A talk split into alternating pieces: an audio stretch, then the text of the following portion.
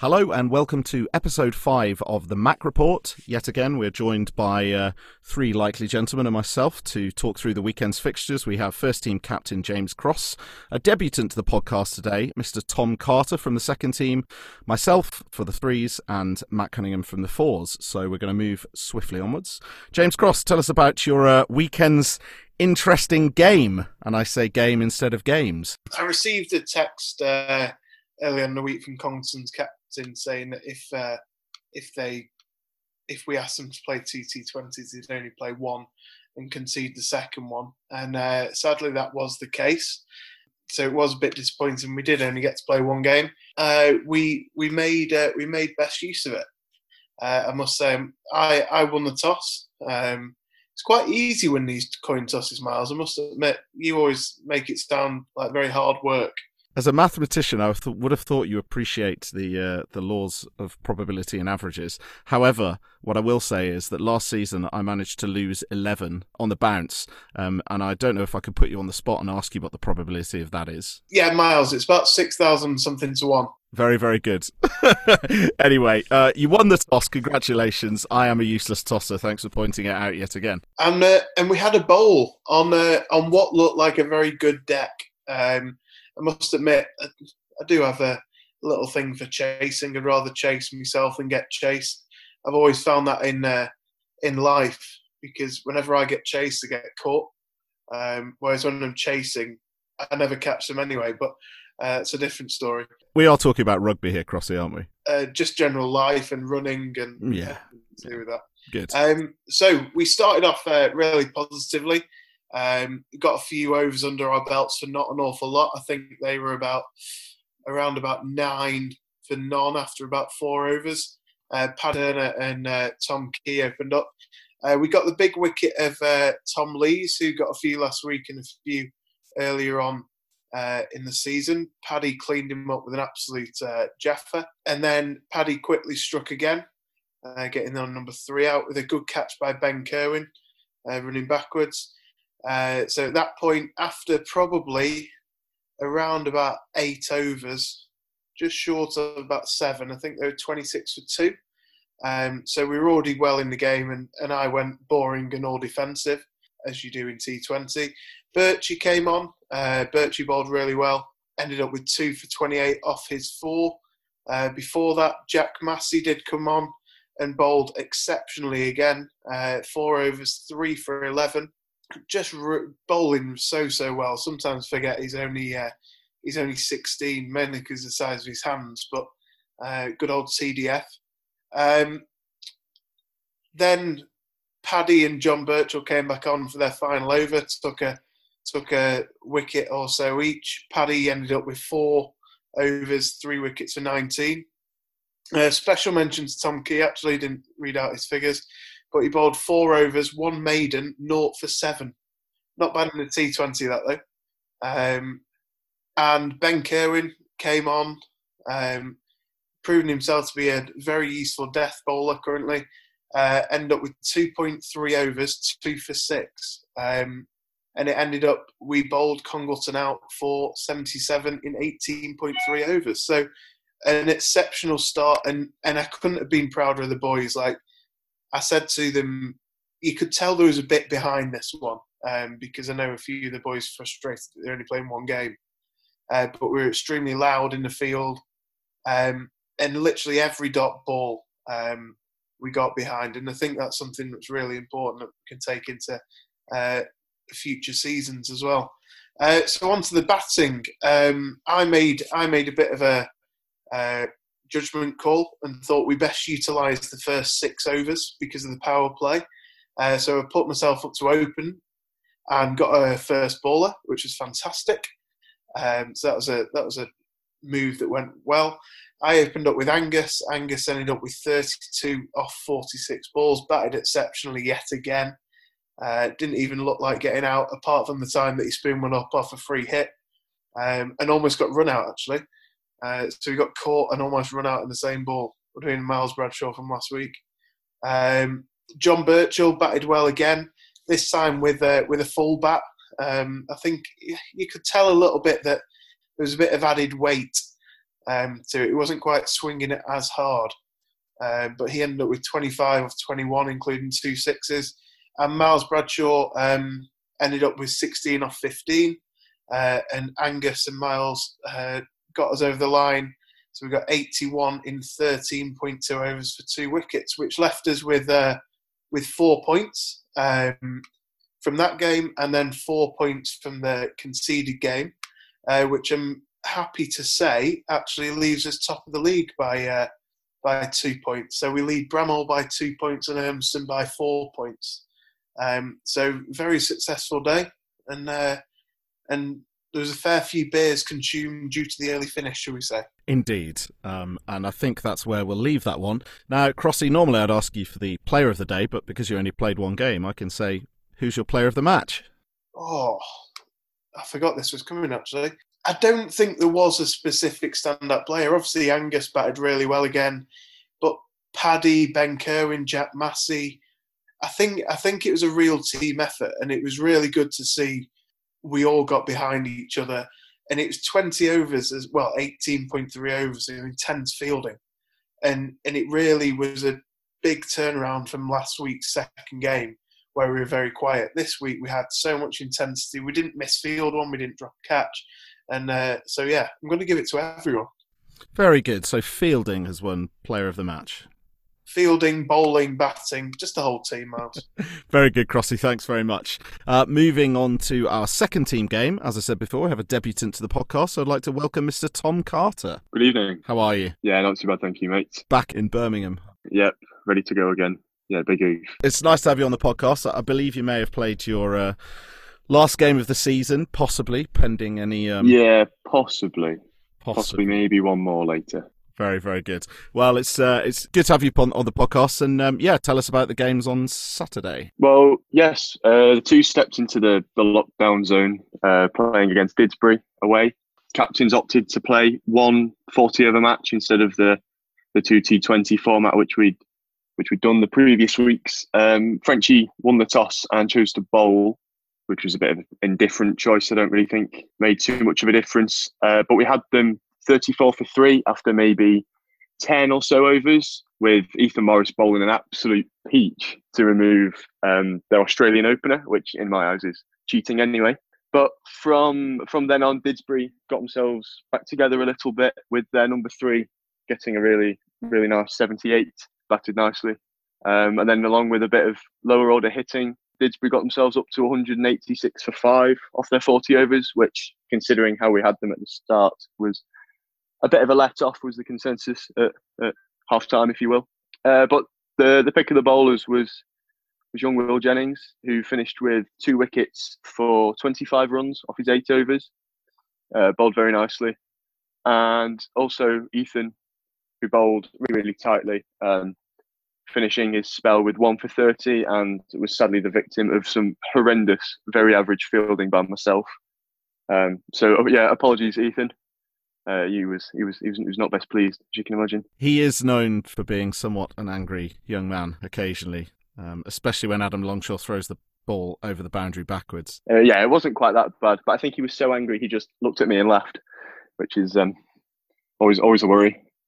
Uh, yeah, Tees Tees this week was a little disappointing as well as as with no Chris Flint in the team. There was there was little room for T rating. Everyone just sort of sat in it there in peace. And then onto the batting, uh, the innings never really got going, really. Um, Frenchie was the pick of the batsman, uh, scoring 30, um, but no one could really bat around him, sadly. And we, we finished 98 all out, albeit in 32 overs. Um, the highlight of the innings was definitely Frenchie hitting a very, very large six over their clubhouse um, off their opening bowler, which which was the only real highlight of the whole whole afternoon in that regard. Um, well, to sum it up, really, extras was the second top scorer with 26, which sort of summarised our batting performance up perfectly. Um, as despite our pre-game chat, the batsmen were mostly at fault for, for getting out cheaply. And despite Will Jennings and Ethan Morris's attempts to stitch a win-lose game for a draw, um, we were comprehensively beaten with seven and a bit overs left, um, which is a shame, really, as we look to push on from from last week's disappointing loss as well. But just wasn't to be. I don't think. Would you say you enjoyed playing a 40 over format more so than two T20s? What was the sort of consensus? Uh, the consensus at the end was Frenchy said that we possibly should have done two T20s, considering some of the experience we had in the team as well with Rob Porter um, making an appearance. So yeah, possibly two T20s might have been might have been a better option, but I can understand why why Frenchy opted for a 40 over 40 over game. But yeah, I think uh, a lot of lessons to be learned from from this week, really. Well, it's great to have you on the podcast, and uh, thank you very much for telling us about the game.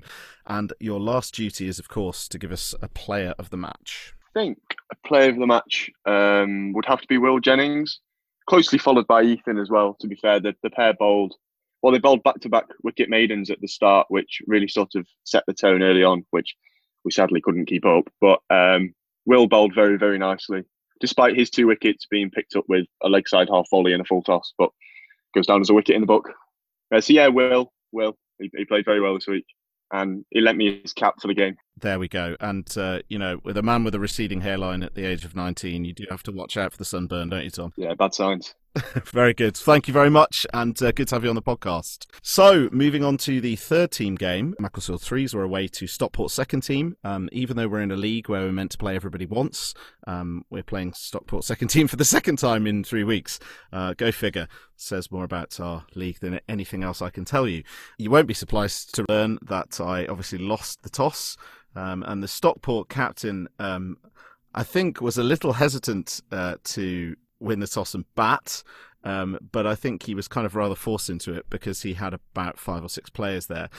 However, that quickly became quite a good decision as um, Stockport moved on to uh, 77, I think, uh, the loss of no wicket um, off about 10 or 12 overs. So they, they got off to a bit of a flyer in the face of some, at times, uh, loose bowling from Josh Rajendran and uh, debutant Sebi Babu.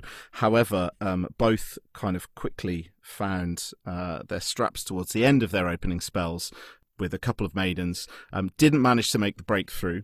Cometh the hour. We were in need of a wicket. Cometh the man. Sir Anthony Moores steps up and quickly grabbed himself three wickets. Um, he dismissed their opener for uh, his first wicket at LBW and then had a further three wickets caught in exactly the same place by exactly the same person, Mr. Chris Flint. Uh, so the card was the first four wickets to Tony Moores, and indeed he then got himself a fifth wicket a little bit later on. And really pleasingly, after the previous week, we managed to kind of peg them back quite well. Um, and with the start that they had, um, you know, 80 off, uh, off, off 10 or 12 overs, we could have been looking down the barrel of, you know, 250 odd. Um, but some really committed fielding and some tight bowling, um, especially in the middle overs from from Tony Moores and, and young Sam Hughes. Again, uh, we did manage to contain them to 181 for six off their 40 overs, which at the break we all felt was kind of a little bit under par on the deck. It's, I mean, it's a glorious clubhouse and, great ground at Stockport. Um, and it was a very fast outfield, and you kind of got pretty good value for your shots. The, there were no real demons in the pitch, shall we say. So, you know, bearing in mind we've had quite a few good batting performances recently and, and some good solid foundations laid by our top order, um, we were sort of, you know, confident we could uh, give, it, give it a good crack. However, um, it did not go that way, I'm afraid. Stockport opening up with uh, certain Sharoz Akhtar, who managed to clean up uh, three of our batsmen in pretty quick succession. Uh, young Will Morris having his first failure for the third team, uh, bowled for a duck. Uh, Joe Haig um, was LBW for five, and Chris Flint uh, also picked up a duck. Um, Ian Kenny then began to find a little bit of fluency as, as unfortunately uh, Akhtar slipped on the outfield and rolled his ankle, um, which under the circumstances could have been a little bit of a blessing. Um, but their change bowler came on, um, who was not um, as threatening, should we say. And as I say, Ian was just starting to, to get going. Uh, got to 30 or 34 balls and then unfortunately kind of missed a, a bit of a straight one and was LBW. Um, and I'm afraid to say after that, um, quite a few of us were, were guilty of a few uh, pretty loose shots. Um, myself included, uh, managed to contrive pulling a big half tracker straight in the air up to the keeper, which was a bit disappointing.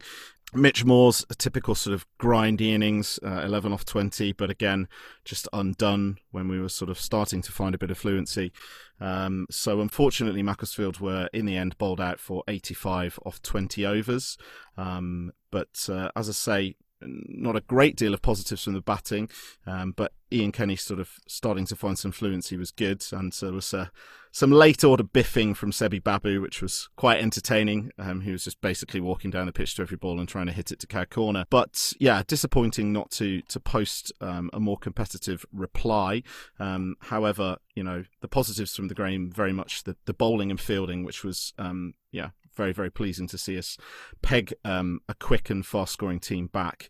Um, and for a player of the match, I can't look much further. The fine, fine gentleman that is Tony Moores, who finished with figures of 12 overs, 5 maidens, 5 for 30, and, a, and a, also a special mention to, to Sam Hughes, who, in a very different role this week, was required to, to bowl a more containing role um, and just kind of draw up the, the runs more so than be very attacking. Um, and he bowled 12 overs, um, none for 57, but um, really pleasing to see him put under a, a, different kind of pressure, which he, he certainly came up trumps to. So disappointing in the end, um, but certainly if we can manage to ally our, our bowling and fielding performance to, to some of our other batting performances, we'll be uh, we'll be in good place, uh, I think, moving forwards. Yes, we'll move on to Matt Cunningham to tell us about the final senior game of the weekend, which was, of course, the fourth team at home on Sunday to Bowdon, otherwise known as Bowdon. Yes, Bowden, Bowden, who knows the difference anymore? But yes, we were at home on Sunday against um, a fairly strong Bowden, um, who have been scoring plenty of runs for fun recently. Uh, so, unsurprisingly, when they won the toss, they elected to bat first, and they got off to a flyer. To be honest, um, they put on 130 runs for the first wicket off 21 or two overs, um, which didn't really reflect the quality of the bowling, in my opinion. So we opened the bowling with Alec Terry and Albert Bradshaw, who was one of a few debutants uh, to the first senior cricket game. Um, they bowled particularly well. Uh, Albert picked up a wicket himself. He finished on figures after his eight overs, going for 27 runs for one one uh, one wicket. Um, also bowling, uh, Ollie Jennings t- bowled well. Difficult circumstances, very good batsman. Uh, ben Farmer also on debut, fantastic bowling. He bowled seven overs for 24 runs, getting himself his first senior wicket. Absolutely brilliant. Um, so it was a difficult day on the field, but the lads rallied really hard. And in the end, after their 40 overs, Bowden finished on 204 runs for seven wickets.